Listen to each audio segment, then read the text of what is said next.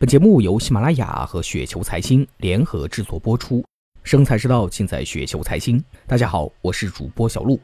那今天为大家分享的这篇稿件的名字呢，叫做《何为行业龙头》，来自于秃鹫投资。我们说一个行业，它的竞争格局呢，基本稳定了，有哪些特征呢？往往有一个特征是什么呢？就是这个行业里面只有那前两三家的公司是盈利赚钱的，而且赚的很多。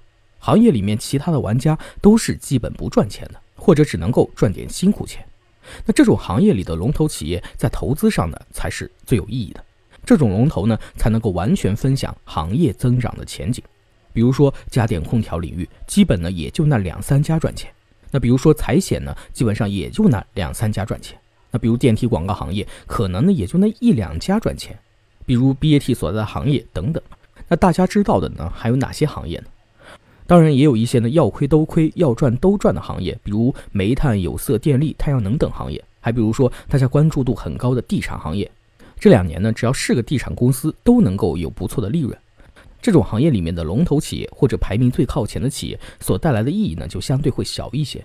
但是也会有这么一个问题啊，什么样的行业的特征能够造就这样的一个竞争格局呢？也就是咱们刚才说的，只有几家企业赚钱的这样的一个情形呢？